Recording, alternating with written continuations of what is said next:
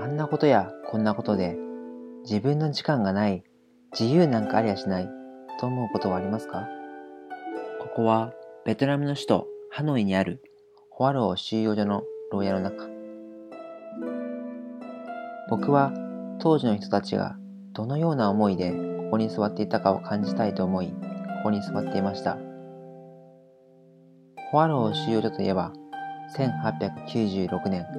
フランスの植民地時代に作られた監獄で、フランスの敗戦後もベトナム人民軍の捕虜、収容所として使われていた場所です。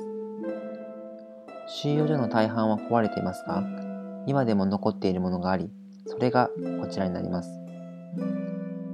つまり、ベトナム人の友達にも聞いたことですが、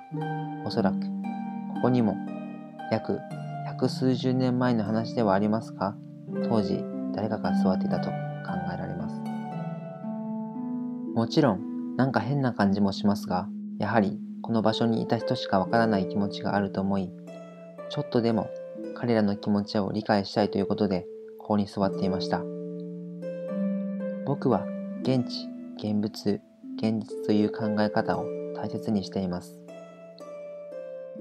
捕虜された人たちの一部は、この世界から逃げ出そうと、地下に通る直径70センチほどの下水道管の中を這いつくばって、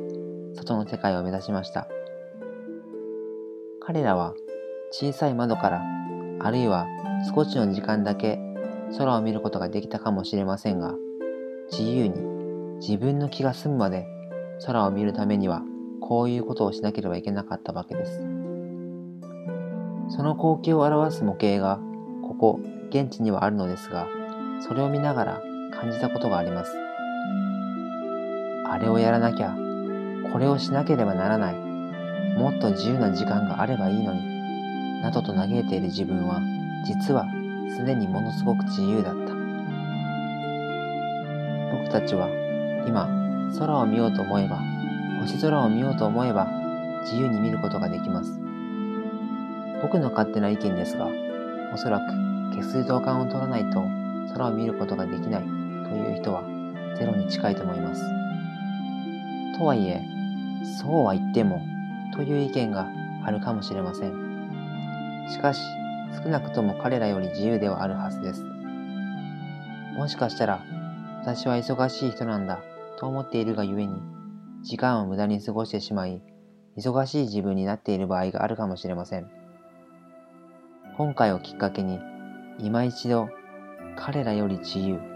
自分は自由かもしれないと思い、いろいろな可能性を考えてみてはいかがでしょうか。好きな言葉があります。人生は始まったばかり。